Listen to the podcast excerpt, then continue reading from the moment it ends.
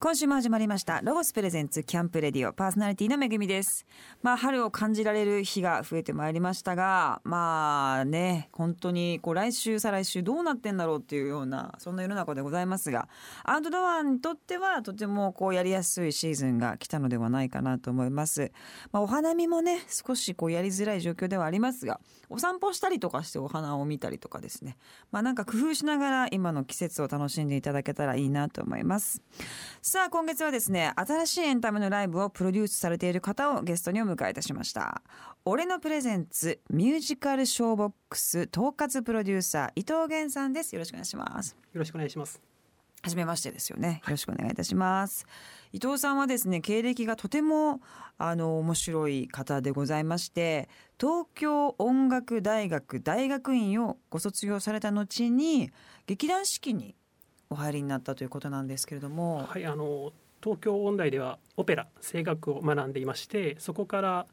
しばらくはあの実は教員をちょっとしてたんですけれども、えーそこから式に入団しました。財団は8年ぐらいになります。教員っていうのはじゃあオペラを教えてらっしゃそうるです音楽あとは声楽の個人レッスンをしておりました。ええまあ割とこうスタンダードな流れとしては大学院を卒業した後っていうのは、まあ、オペラ歌手になられる方が多いんですかそうですね。あの東京に機会っていう所属団体とあとはあの藤原歌劇団っていう日本に2つのオペラ団体あるんですけども、まあ、そこに一応所属してそこからプロのその舞台を目指すんですけどなかなか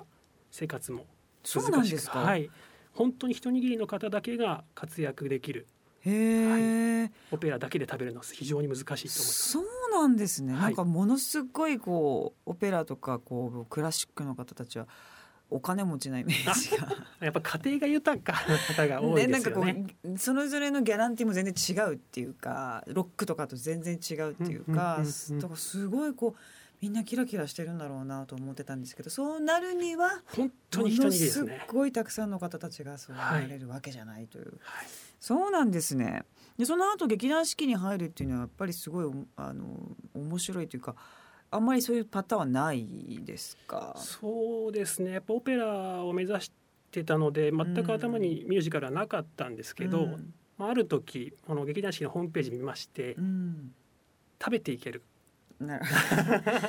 大事なことです、であの、はいやっぱ音楽に触れたふ生活をずっと続けたかったのでその方法をちょっと模索してましてええであの「オペラ座の怪人」っていうオペラのオマージュがたくさん入ったうん作品は知ってましたんで、うんうんうんそこであの劇団四季に入ってみようとうんそれがきっかけになります。なるほどでもとはいえ劇団四季って、まあ、私も知り合いの方何人かいますけどものすごい大変なレッスンの日々でありあそそうですねこはそこで一握りと言いますかそうですね、うん本当に毎日稽古昼あの朝から夜までで稽古場があざみ野にあるんですけどみんなそこに住むようになってもう稽古漬けの毎日ですねその中でも出れるのは本当に一握りになりま すし一握りシリーズ多いですね 継続的にね出れるのが一握り多いはまあまあ全てねエンタメの世界はそう ですよねそうですそりねゃたそうだあのやっぱ式が素晴らしいのはその出てない方にもちゃんと補償をしっかりしているのであそうまなあ、んですね劇団員皆がこうちゃんと生活できるようなシステムが構築されてますね。あそうだったんですね、い、や本当にサバイブして こられたなっていう感じが今のお話だけでもありますけれどもそして今はまたですねなんと「俺の株式会社」という会社の営業企画部イベント企画グループ長というですね肩書きをお持ちということなんですけどこれは具体的にどういうことをやられてるんですかまあ、イベントができる店舗があの俺のグリル東京というあの店舗がありましてすごくハイスペックな店舗になってるんですけれどもそこでのあの著名な方をお呼びしてあライブを企画するそういった仕事がメインになります。これもまたあのその劇団四季からそちらに入られたっていうのもたまたまですかお知り合い最がいたり初はあのホームページ上で生演奏のブッキングをしているとああーのそういう店舗があるよとはいで実は創業の坂本がですね音楽が非常に好きでして、うーんでジャズの食べれない子たちにもちゃんと生演奏の場所を提供しようとでへー何店舗かあるんですけどもそういった活動をされているというところに非常に興味を持ちましてうーんで入社した次第ですね。なるほどいすごい面白いですね、さあ、えー、そんなですね伊藤さんが今手掛けられている、えー、新しい形のエンターテインメントライブを今日はいろんなお話を伺っていきたいと思います、えー、一曲曲を挟んでから伺います、えー、今月はゲストの、えー、伊藤さんの選曲でお送りいたしますじゃあ曲紹介お願いします、はいジュジュで B ラブルを聞いてください。ロゴスプレゼンツキャンプレディオ。お送りしたのはジュジュで B ラブドでしたさあ今週のゲストはですね俺のプレゼンツミュージカルショーボックス統括プロデューサーの伊藤源さんにいらしていただいています、えー先ほど少し伺いましたが伊藤さんは現在俺の株式会社という会社の、まあ、社員さんでいらっしゃって、えー俺の株式会社ってまあ、俺の株式会社とっても面白い名前だと思うんですけどどういう会社なんですか会社自体は。俺のシリーズはですね、あの最初一流の料理人があの調理した高級店の味を3分の1の価格で提供すると。それはあの1日3回転することで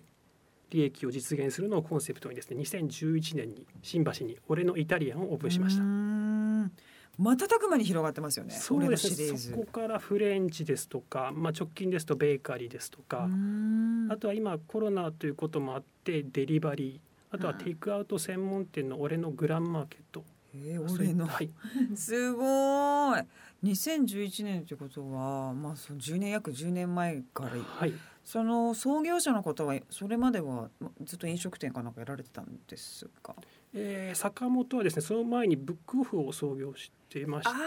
あ、そうなはい、その前が中古ピアノの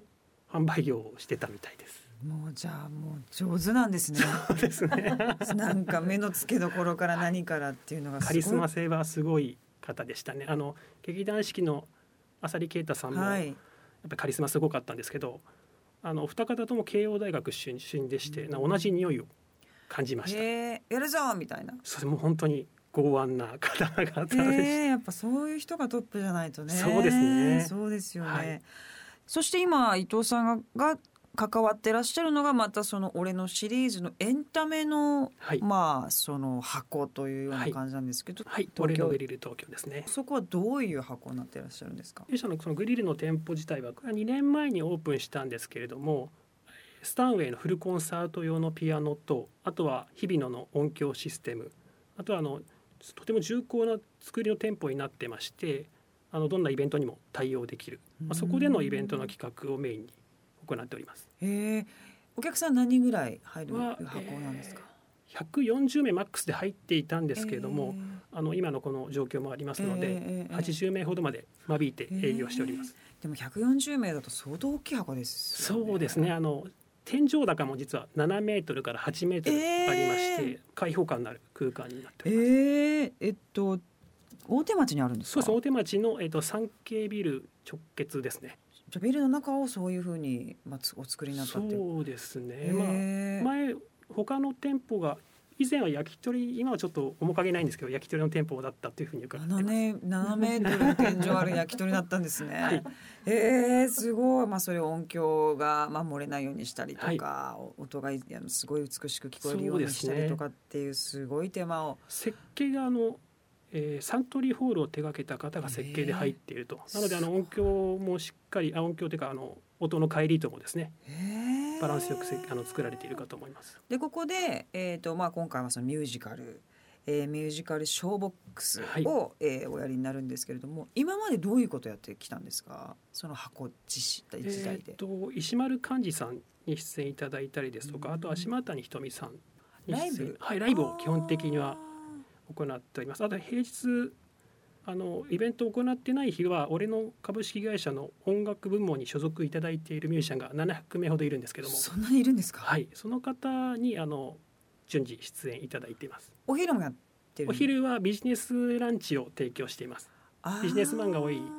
あ昼になりますのでじゃあ普通のランチをはといしてやってて、はい、夜にエンタメとそ食うです事ねが。でもその所属してらっしゃるアーティストの方っていうか、みまあ、歌手の方であったりとかっていうのは、どういうところからそこらに行く感じなんですか基本的に募集は行っていないんですけどもあの、まあ、音楽店舗にお越しいただいた際に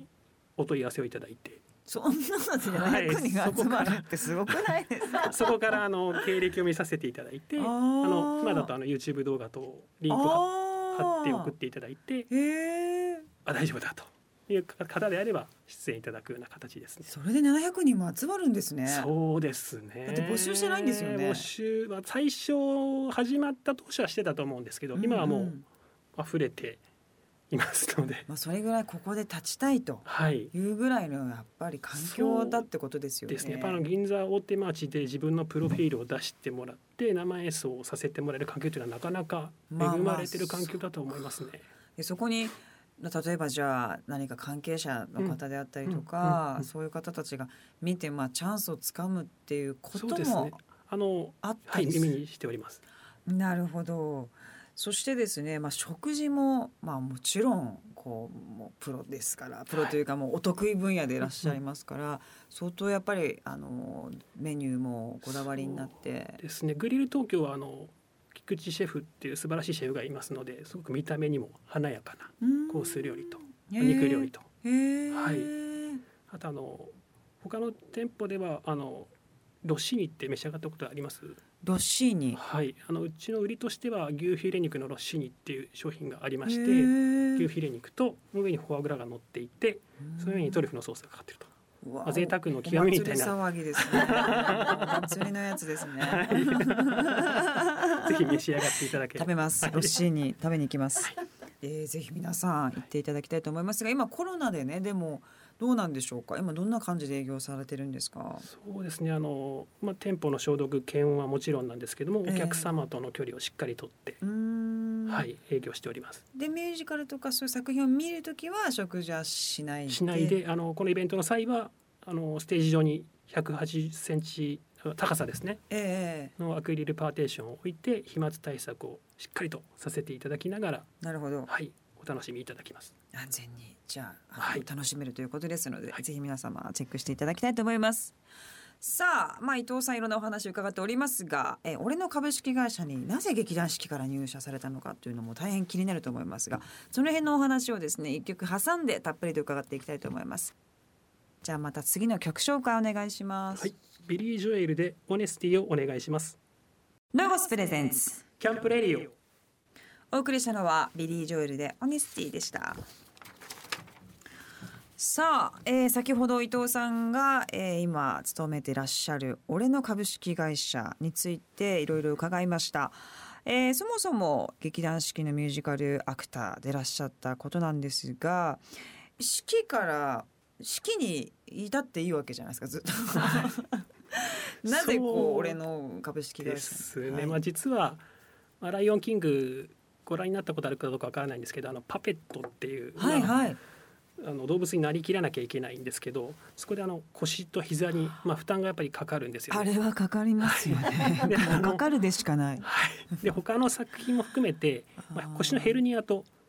何度かこう繰り返しましてなるほど。 5年後のちょっと自分は想像できたんですけどへー10年後はちょっと無理だなと当時何歳だったんで当すか。時30半ばですかあ、ね。ちょっと生々しい時期ですよそうね。ですねはい考えますよね。同世代ですもんねどうすはいどうすんのかなみたいなね。 ちょっと体も変わってきたりして。。そうなんですすよ。うんで、あのであればちゃんと身を引いてん。音楽に携わる仕事を探したいなとはい。思いまして、うんはい。でその俺の株式会社に入ったっていうのはまあいろいろじゃあいろいろ調べた結果、はいあエンタメもあるしそうですっていね。うところを、まあ、ご自分でじゃあ見つけられたってことですかそうですね。はい。あの求人見て。でもすごいこう異例の経歴といいますかそうですね、はいもうメールの返し方すらわからない中、まあ、電話の取り方すらわからなかったので、へもうあえたふたしながら、まあ、今もまだまだ未熟ですけどいえいえ事務的なこととかやったんですかもうあたふたしながらですけどはいへえすごいですね30半ばからはい事務的なこ一とを年生ですスタートするってはいすごいわかんないですけどエンタメずっとやってる人ってそういうのがもう極端に苦手そうですねかなと思うんですけどもメールの文章すらわからなかったのでもう調べてメールの送り方そうですね。もわかんないですもんね。わからないですねうんそうですねね。交渉だったりとか、そうですね営業とか、はどうですか。でもそこに入ってなんとなくこう世の中とつながっていくというか、世の中ってこういうもんなんだなっていうのを多分初めてお知りになった部分もあったと思そううんでですすけど。ね。もうたくさんの方に支えられてたんだなと、まあ式の時は本当にえーあの出るだけでしたから、ええまあ営業さん、スタッフさん含めてはい。かなりたくさんのことをやっていただいてたんだなと、うん今考えると思いますね。なるほどすごいですねそしてまああの音楽の部分もですねいろいろ伺っていきたいなと思うんですけども、はいまあその東京音大に行かれたっていうのも相当すごいことだと思うんですけどもいえいえそんなことは音楽っていうものに関してのまあ出会いというか子供の時とそかうはいですね、あのまあ、高校生の時カラオケによく行きますよねであのカラオケうまかったんですよそりゃそうですよそうめっちゃくちゃ音痴でそっからって言わなきゃなかなか でうまいねうまいねと言われてでそこから、まあ、母がちょうどその時ママさんコーラスをやってましてあーでやっぱりそういうねそうなんですよ流れがコーラスママさんじゃないと、ね、そうなんですよで紹介いただいて先生のとこに行ったんですけど圧倒的な力の差を見せつけられましてあーもう声を出した瞬間にシャンデリアバリバリバリバリバリってあいうような先生がですかはい、うわー全然鳴りが違くてあこんなに上手い人がいるんだなとええそこから逆にこうあそういう声出してみたいなって思ってああ、はいそうなんです目ね指。すようになりました。じゃあそこからまあレッスンっていうか先そうです生ねについはていやっていって、ピアノだけはやってました小小学生から中学生頭まではええそれはお母様の、無理やりやらされてましたねああなるほどね。はでもそのまあ高校生になってそういう、えー曲あのまあオペラの方に行きたいと思ってからっていうのは、まあちょっと聴く音楽もどんどん変わっていった。はいもうパワロッティドミンゴカレラスとか、まあ、三大テノールっていうまあ有名なテノールの方ですとか、まあ、へー本当にこうオペラばっかり行くようになりましたね。へえ、オペラってどういうところが魅力なんですか。何回かしか見たことないんですけど。やっぱりこう生生の声そのマイクを通さないで、うんその会場にこう波動が来るっていうんですかねもう直に伝わるんですよ。まあ、あとその実際やってみると例えば作曲家の曲を再現するのがすごく難しくてうーんそれをその作曲家が作ったものを超えて表現現が飛んでくるというかまあ体が本当ふ震えて鳴らしてるみたいなそうですね感じですし、やっぱその空間がす結局すごいとこでやってるわけじゃないですかそうオペねラって1,000。人2,000人規模のところで後ろの座席まで声が届くっていうのはやっぱりすごい魅力的ですよごいね。ですよね。はでパパ出題っていうかその空間のラグジュアリーさとか、うんうんうんうんやっぱそれもオペラでしかない特別な空間といいますかそうねですやっぱああいうのも魅力ですよね、そうですねもうやればやるほど魅力に、うーんはい、魅力に気づくと言いますかでもあれもまあ要は戯曲みたいなものがあって、それをまあ稽古しながうんうんうらん自分たちで作っていくっていう、まあ、舞台みたいな感じでそうですね新曲みたいなのとかって一応あるにはあるんですけどまあ直近で有名なオペラは生まれてないですよねそこがいつもすごいなと思うんですよねうん舞台もそうですけどそうですねずーっとそれをやってるってことがうんなんか不思面白いなっていうかんんんそうですねオペラでも日本で行われるのは数限られてますよねもうだからうん世界中を虜にしている作品は数限られてるってことですかねそういうことですよねなんかそれもガンガン新曲出ててもそうでなすんねかいいのになーって思っ確かたりとかはいつもねするんですけどうんうんねこのあの俺のグリル東京でオペラとかっていうのもやったにりはいあはのーまあちょっと今後企画してみようかなとあーぜひぜひはい聞きに行きますその際にはぜひぜひはいありがとう食事もはいぜひぜひお願いします。さあ、えー、といろんなお話を伺っておりますが伊藤さんが統括プロデューサーを務められておりますミュージカルショーボックスのお話をこの後伺っていきたいと思いますえー一曲曲をここでまた聞きたいと思います曲紹介お願いしまはいす、、ミュージカル「ライオンキング」から「エンドレスナイト」を聞いてください。ロゴスプレゼンツキャンプレディオお送りしたのは「ライオンキング」から「エンドレスナイト」でしたさあここからはアウトドアを最高に楽しくするとっておきのアイデアをロゴスから紹介するコーナー「アイデアタイム GoTo800」です今週はゲストの伊藤さんにも参加していただきますよろしくお願いしお願まいすします。さあこのコーナーのパートナーはロゴスの人気 YouTuber のっちゃんですお願いしますこんばんはロゴス公式 YouTube チャンネルオソロゴスに出演していますどっちゃんです伊藤さんは俺の株式会社の社員さんでいらっしゃいますがお料理はお手の物ですかと書いてますけどもお料理なさいますか一応あのアルバイトで飲食の経験があるので、い何でもやってますよえねいえいえあの居酒屋のキッチンとかだったので、あーはい、ごまじかないとか作ったりとかし てごま自した。宅でもじゃあ多少ははい、ああそうなんですね。俺のの店舗でこう。いや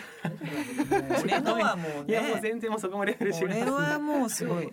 さあそんな伊藤さんに今日はどっちゃんからどんなおすすめを紹介してくれますかはい今日はすごい今キャンパーの間で話題になってていろんなところから在庫がなくなっちゃってるんですけどロゴスからメスキットが出たのでこれをご紹介しようと思いますスキこれはですねこう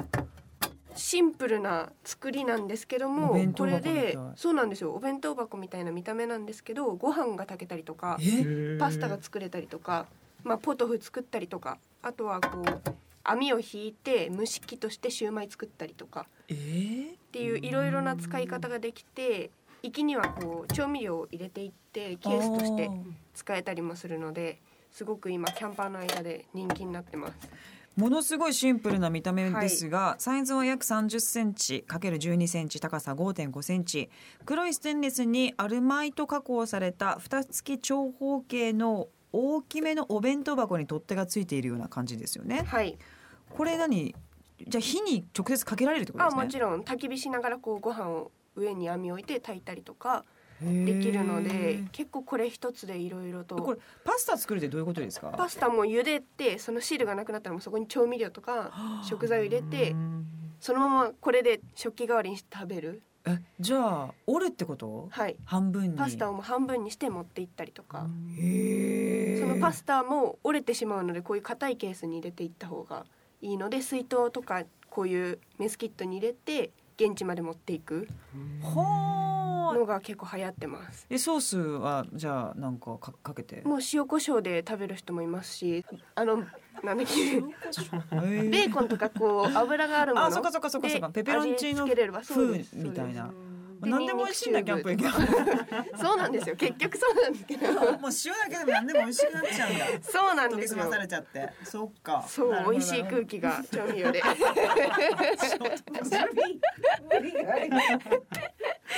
なるレほトルトどのものとかレもトルトでも入れかけて温めてあその一緒に絡めながらもう一回温めればあー温まるしあーでもこのまま食べてもいい、いいかもコンパクトでいいですよね。どうですか伊藤さんでももうこれで完結できるっていうのは便利ですよね。確かにそうですよね、でも最近一人キャンプが流行ってるみたいそうですでにソロキャンはいの人とかはこう一人でミニマムでミニマムな荷物で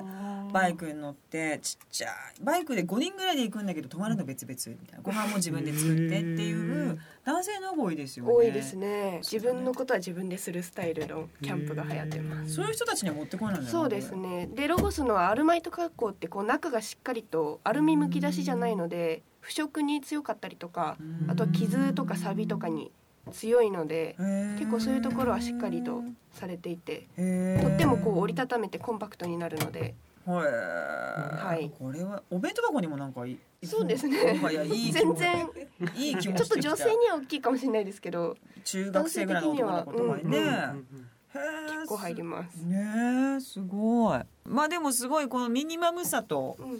こうそういうのが売れてるってことはじゃあみんな一人で行ってんのかもねそうですね。なんか前は家族でねうんグリルでドーンと感じだったけどやっぱりこのソーシャルディスタンスのうんこの時代で一人でサクッと行って一人で何かやってるみたいな人が増えてるってことなんじゃないアウ増トえてるドアかももしれないですアウトドアのやり方も変わってきたんだねじゃあはいね、そうですはあね。面白い煮物もできるって、はい、でこれどっちゃんももうパンも作ってしまいには これ YouTube の何ソロゴスでこの間伊藤園さんちょっとコラボして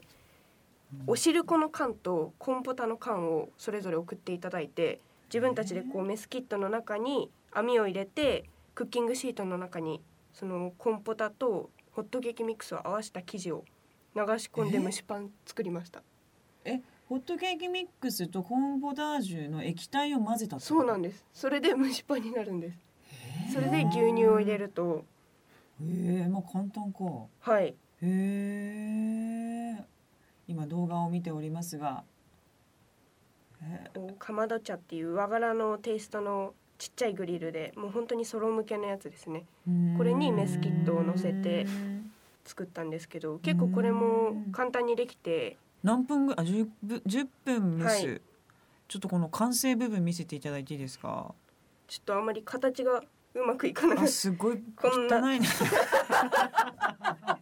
味はなんかね思ったのと違うないやもうこれ自分で食べるようなんでねお店じゃなくよくこれを YouTube に上げたなっていうそこがすごいよそれが恐ろがすカンカンってやって綺麗にねやるんじゃないんだ人気の秘訣かそれが石鹸みたいな蒸しパンだねあのメスキットの形にこうなっててそこの網のあー柄がちょっとついちゃったので実食って言ってこれもうちぎって食べるってこはい とすごい動画ねこれ動画がすごいわこれどうですこういう女子はねえ。ガサツですいやで もね一生懸命作ってますからね。優しいしいいやいやいやいやいやいや。一生懸命は一生懸命なんですよねそうなんですよでもまあこれ本当いろんなものができるということですので、ぜひ皆様メスキット、えーチェックしてくださいこちら公式ホームページや店頭で、えーチェックすることができます、えーここでアウトドアにぴったりの曲を聴いていきたいと思います伊藤さんのリクエストでございます、えー、一曲曲紹介お願いします、はい。オアシスでシャンパーニュスーパーノヴァです。ロゴスプレゼンツキャンプレディオ。お送りしたのはオアシスでシャンパーニスーパーノバーでした3月のマンスリーゲストには俺のプレゼンツミュージカルショーボックス、えー、統括プロデューサーの伊藤源さんをお迎えしておりますさっきもちょっとまあいろいろ伺ったはいたんですけどもミュージカルショーボックスというのは、まあ、今回ですねおやおやりになるこの舞台はどんな内容になってるんですかえーまあ最高の風土とまあ極上のパフォーマンスであの至極の時間をお届けしたいと。高級食材をふんだんに使用したシェフ菊池の見た目にも華やかなコース料理を楽しんでいただいて、まあ、その後にですね劇団四季出身宝塚出身で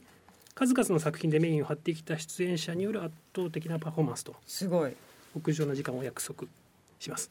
まあこんな時だからこそあの今までにない本物を体感していただいて明日への活力にしていただけたらと考えております。これはあのしその劇はどれぐらいのし時間なやらおやりになるんおですかよそ90分程度になるかなと。しっかりですねうそうですね。うーんあのはいミュージカルの、まあ、対策を揃えておりますので、はいでもこの演劇は演劇というかそのミュージカル見れておはい食事ドリンク付きで2万2000円って超安いですよね、あとあの食パンにですねミュージカルショーボックスのロゴをの焼き印を押して、ええお土産みたはいい、な、お土産をお渡ししようかなすとごい香りの二金ですかね今あのパンいっぱい持ってきてください ね目の前にあるんですけどこの山形の食パ山ン形の食パンと香と香りですねでこれがクロワッサン食パクンロでワすッサンね食人気なんですか全部そうですねあの好評いただいておりますプロデューサーの小林さん大好きなんですよね耳まで美味しいありね。がとうござ耳いが美ま味すしい耳が美味しいってずっと言ってますこの香り食パンのはそのあ香り食パンに刻印がつくんですね。そうですねはいすごいこの大きさがお土産でつくんですか。お土産ではい嬉しいですねそれはしかもそこでしかもらえないものですからねそうですぜひ皆様行っていただきたいんですがえーっとファーストウィークが3月1920日21そしてセカンドウィークが3月262728そしての6日間ですね、はいえーっと3月19日と26日は17時会場19時開演のみえー20日に112728は12時会場と17時会場の1日2回公演全10回公演ということなんですけれども場所は、えー、と大手町の、はい京俺のベリル東京ですねはい、3K ビル地下2階ということでございます。えー飲み放題のコースはい最高ですね。はいお酒たくさん飲んでいただければとはい、はいでもこのやっぱちょっとこうお酒入って、はいまあ、エンタメを見るっていうのははい本当に贅沢ですよね贅沢ですしそしてコロナ対策も先ほどおっしゃってましたが、まあ、バッチリ、えーはい、アクリルパーテーションしっかり立てさせていただいて、まあ、検温消毒徹底させていただきますので安心してお越しいただければと思います。そうですねやっぱこんな時だからこそ、まあ、エンタメに触れて生のエンタメに触れて、心を動かすというような時間をぜひ皆様、えー体感していただきたいなと思いますさあというわけでいろんなお話伺ってまいりましたがそろそろお時間になりましたえーっと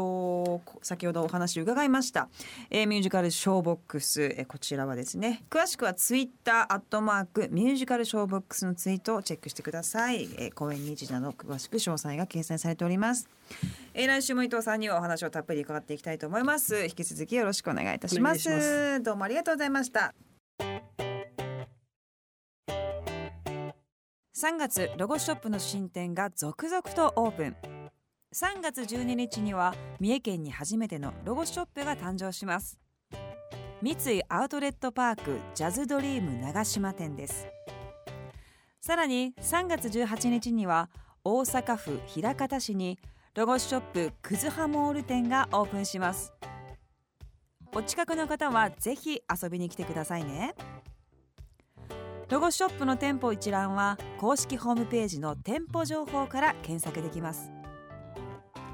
ロゴスから特別キャンペーンのお知らせです3月5日から3月14日のスタートアップキャンペーンが開催されますほぼすべての製品が10%オフになるキャンペーンですロゴスファミリー会員の割引特典10%オフを期間中はどなたでも体験することができます